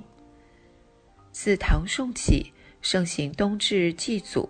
明清两代，皇帝于冬至郊野祭天。自古以来，民间过冬至，各地的传统习俗也大不相同。北方大多吃冬至馄饨，代表冬至为天地混沌之始。当然，也有吃饺子的，如东北地区。而南方，尤其江南地区。则普遍吃寓意团圆的汤圆。数九寒天，严冬将至，公众该如何调整饮食起居，做好养生保健工作？养生专家建议说，此时节人体需要足够的能量来御寒，肉类富含丰富的蛋白质、脂肪、碳水化合物和钙等营养成分，是进补佳品。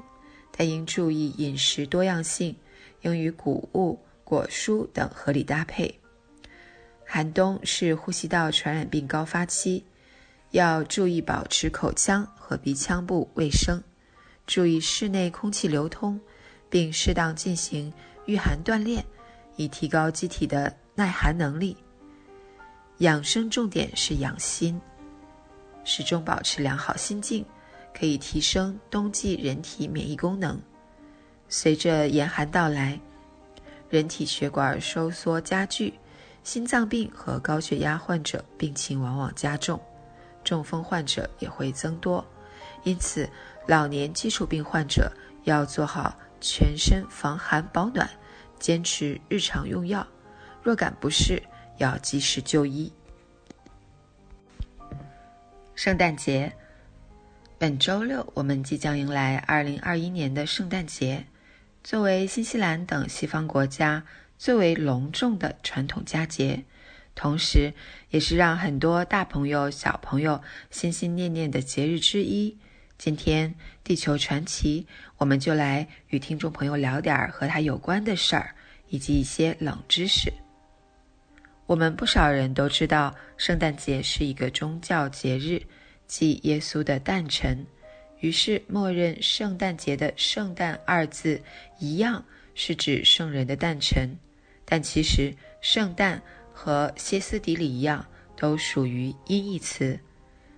圣诞二字来源于圣诞老人的名字 Santa Claus，和宗教没有任何关系。圣诞老人的原型是公元三到四世纪罗马帝国的一名主教圣尼古拉斯。据载，他出身富贵之家，为人乐善好施，喜欢匿名帮助有需要的人。他的事迹被广为流传。在他离世之后，人们将他的忌日十二月六日定为圣尼古拉斯节。前一晚，人们要互赠礼物，尤其是大人会送给小朋友梦寐以求的东西。时间来到十六世纪，欧洲开启宗教改革运动，改革内容之一便是破除对圣徒的盲目崇拜。圣尼古拉斯的名字被列为敏感词。连节日也差点被取消，但抵不过群众对尼古拉斯节的喜爱，于是节日换了个名头，时间也改为十二月二十五日，变成了现在的圣诞节。圣诞老人也就此诞生。早期圣诞老人并没有固定形象，但和我们现在的认知不同，通常是一个身着。一袭绿袍、高瘦巫师形象。现在的圣诞老人形象之所以能风靡全球，主要归功于以下两件事：一八二三年，美国一位神学家诗人摩尔为女儿写了一首圣诞长诗《圣尼古拉斯来访》，诗中塑造了一位圆圆胖胖、有着酒糟鼻、红脸蛋儿、白胡子。拉着八只驯鹿，爬进烟囱给大家送礼物的圣诞老人。该诗一经发表，便风靡全美，经久不衰，也让圣诞老人的形象在大众心中定了型。一九三一年，美国画家桑德布罗姆选用圣诞老人作为主角，为可口可乐公司设计了一个广告。广告中的圣诞老人身着一身可口可乐红，戴着一顶白毛边红软帽。借助可口可乐公司强大的宣传，全世界都贴满了圣诞老人彩色标准照。从此，红衣圣诞老人的形象便镌刻在了我们的脑海中，仿佛他从来便是如此。虽然圣诞节是由国外传播而来。但是，随着经济全球化，国与国之间的距离的拉近，世界各国的许多人也会在节日当天选择和朋友、爱人等一起感受节日的气氛。一年一度的圣诞和美好都会如期而至。别忘了给你爱的人准备惊喜哦！在此，怀卡托华人之声祝愿各位听众圣诞快乐，喜乐长安。节礼日，英文名称 Boxing Day，指的是每年的十二月二十六日，也就是圣诞节次日。在有些国家或地区，这一天指的并不一定是十二月二十六日，但是在新西兰，指的就是圣诞节的第二天。为什么叫做节礼日呢？因为传统上这一天要向服务业工人赠送圣诞节礼物。礼物要装在盒子中，直接交给对方，所以叫做 Boxing Day。不过，对于生活在新西兰的朋友而言，节礼日最大的好处就是所有的商家都在疯狂的打折促销，甚至有些一年到头从来不打折的东西，都至少百分之十到百分之二十的折扣，而一些电器和大件物品。能有超过百分之五十的折扣，不过数量有限，能够买到的人也是非常幸运。追溯节礼日起源，与商业一点关系也没有。节礼日原本称为圣斯提反节，圣 Stephen's Day，是为纪念圣斯提反遭异教徒用石头砸死，成为基督教第一位殉难者。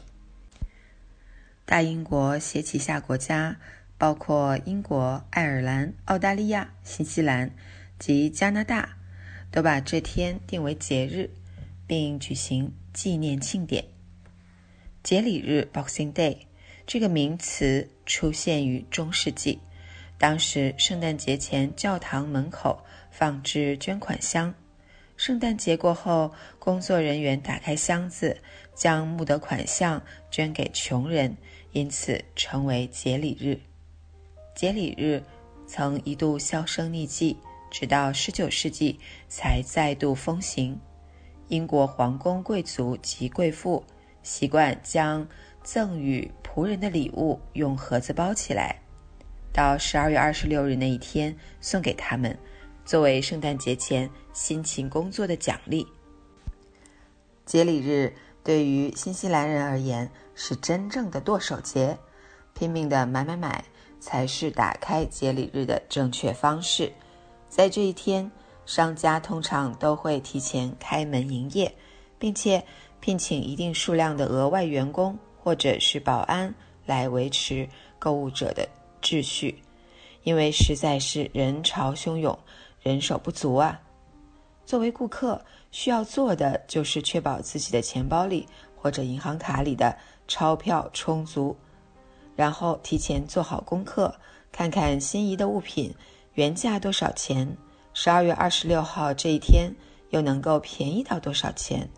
一定记得这一天要起个大早，正确店门刚刚打开就冲进去购物哦。如果有好几个想买的东西分布在不同的几个商店里怎么办？要提前做好规划，把最值得买、最划算的商品放在第一个要去的地方，然后依次按照划算程度来规划行车路线。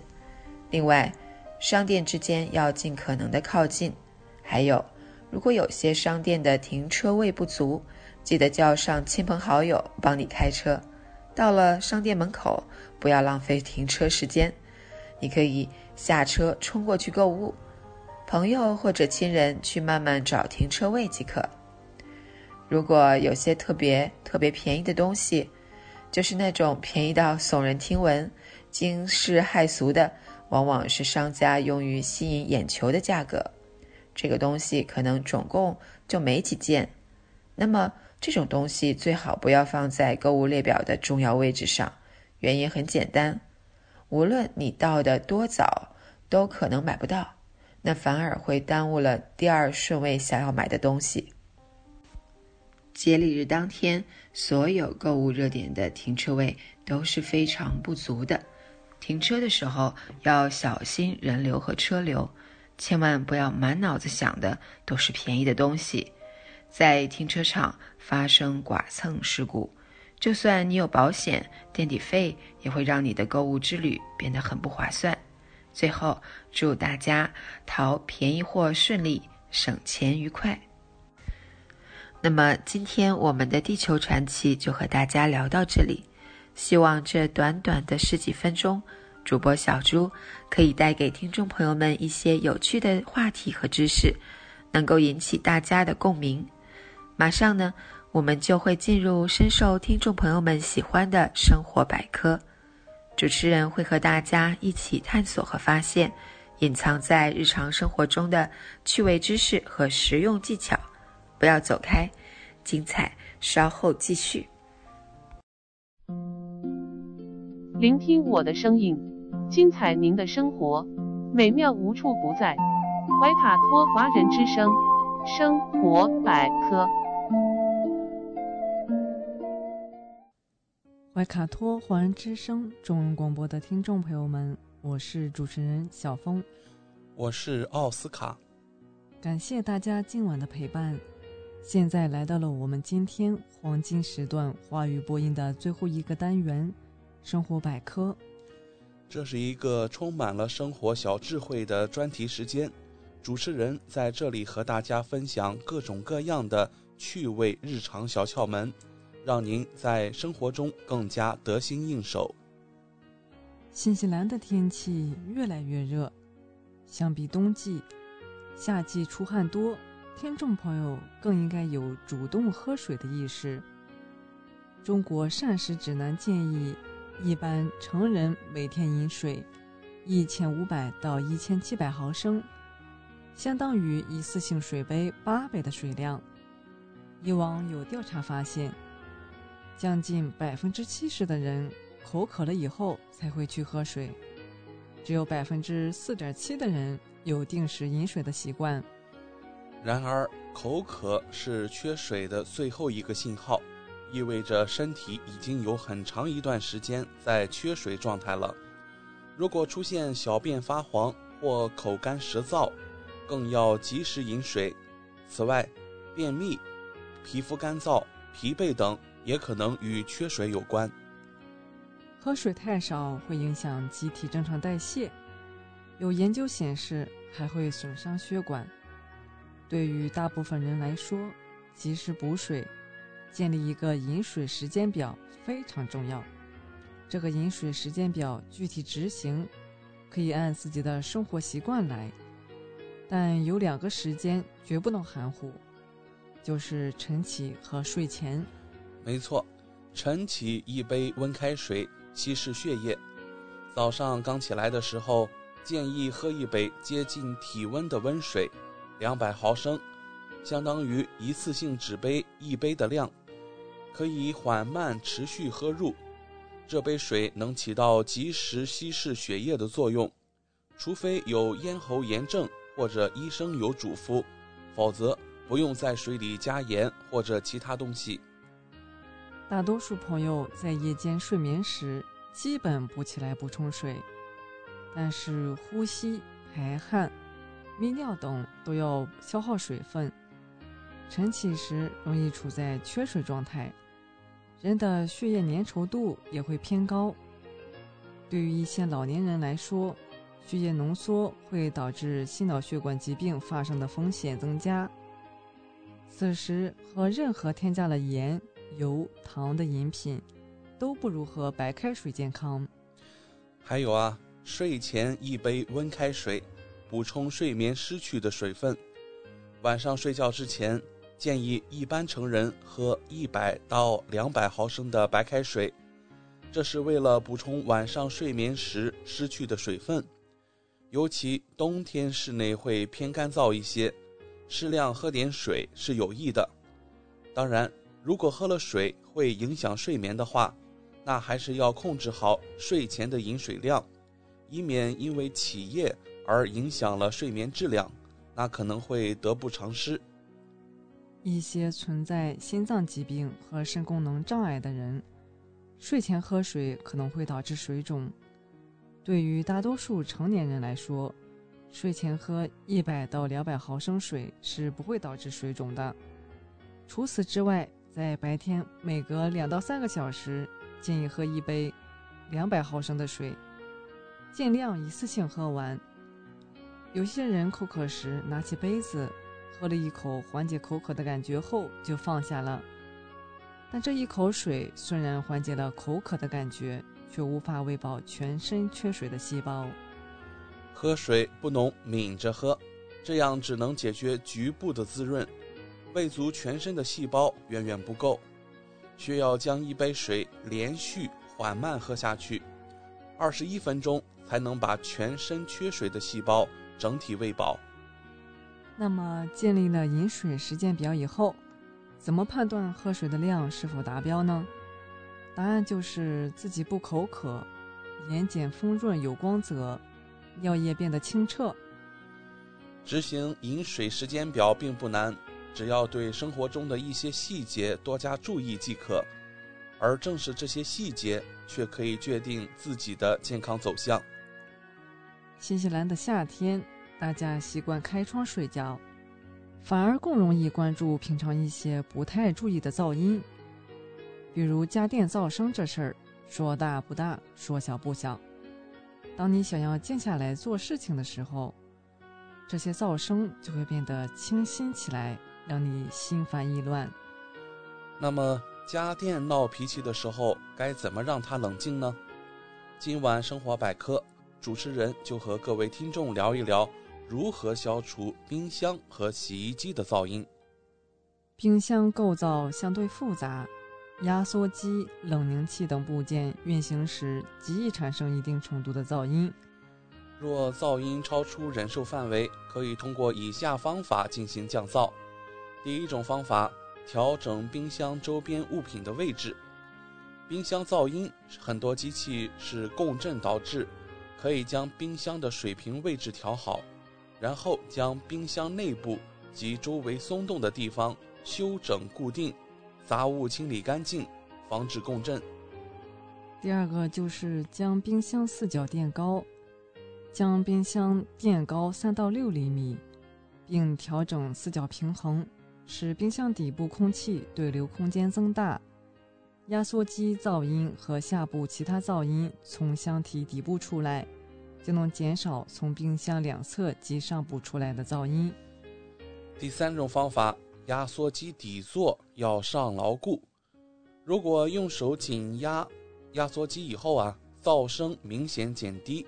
将手抬起，噪声又增大，则可以通过调整、拧紧、连接部分螺栓和更换失去弹力的垫圈来减少噪音产生。接下来，我们和听众分享洗衣机噪音的处理方式。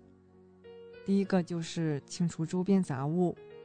常见的洗衣机噪音有可能是洗衣机周围有异物，或者是衣量过少。放置不均匀，洗衣机后背的装运螺栓没有及时拆卸等原因导致的，这些都可以自行检查，及时解决。嗯，那第二种啊，就是要调整机器平衡了。洗衣机出现的杂音，多是洗衣桶与外壳之间产生碰撞，或者是洗衣机放置的地面不平整，或者四肢底角。与地面接触不好所导致，可以将洗衣机重心调整，放置平稳，或在四个底脚垫上适当垫块。第三个就是转动皮带发出的噼啪响，该故障是由于转动皮带松弛引起的。检修时可以将电动机基座的紧固螺钉拧松。将电动机向远离波轮轴方向转动，使转动皮带绷紧，再将基座的紧固螺钉拧紧。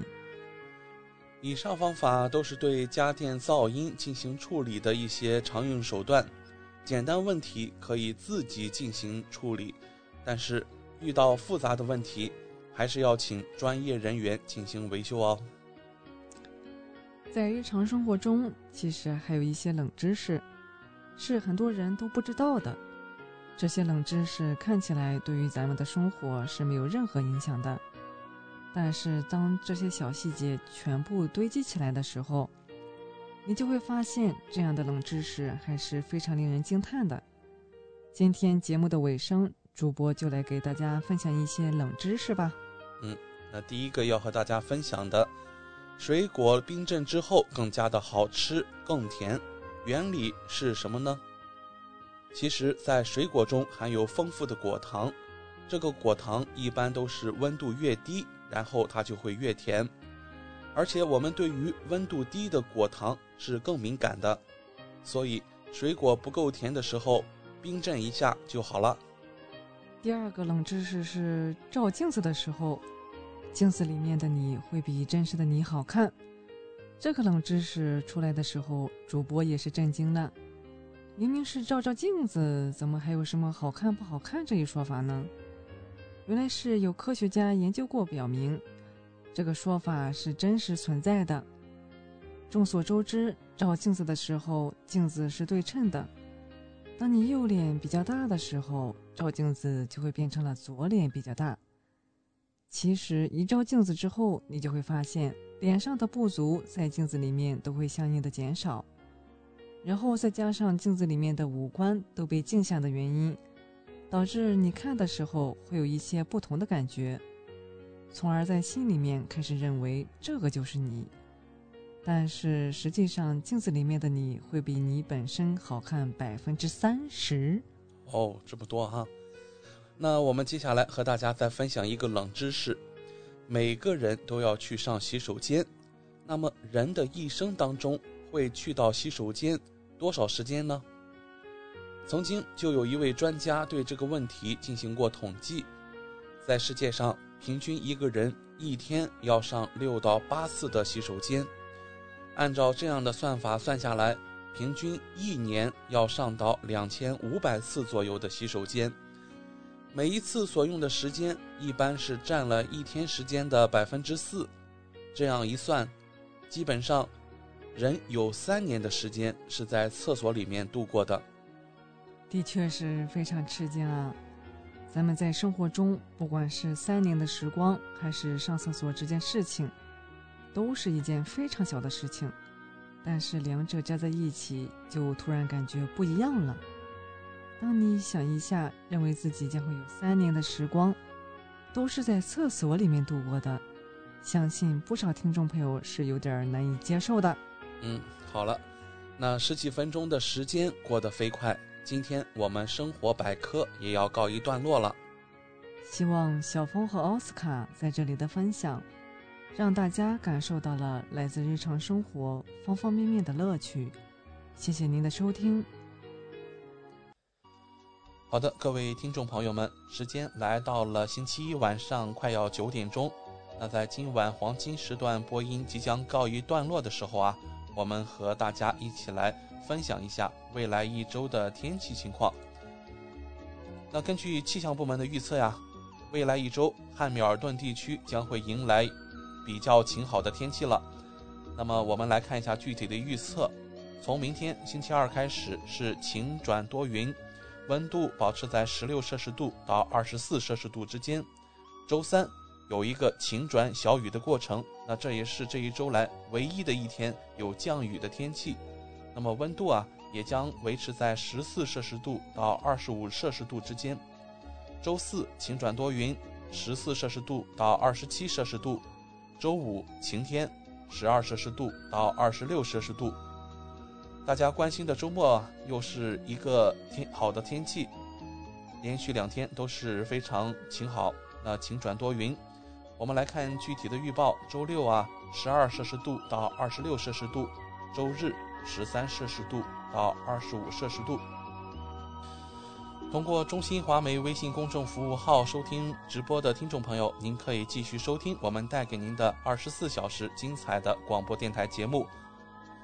今晚主播奥斯卡、小峰、轩轩和小朱在这里祝愿各位听众朋友们晚安。我们下一个黄金时段空中电波再见。怀卡托华人之声，音质天成，悦动人生，伴我随行。怀卡托华人之声，音质天成，乐动人生，伴我随行。You are listening to Waikato Chinese Voices. Follow our radio, share the world. 您正在收听的是 FM 八十九点零怀卡托华人之声广播电台节目，我们在新西兰为您播音。For more episodes, use the accessmedia.nz app for iOS and Android devices, or subscribe to this podcast via Spotify, iHeartRadio, or Apple Podcasts. This free FM podcast was brought to you with support from New Zealand On Air.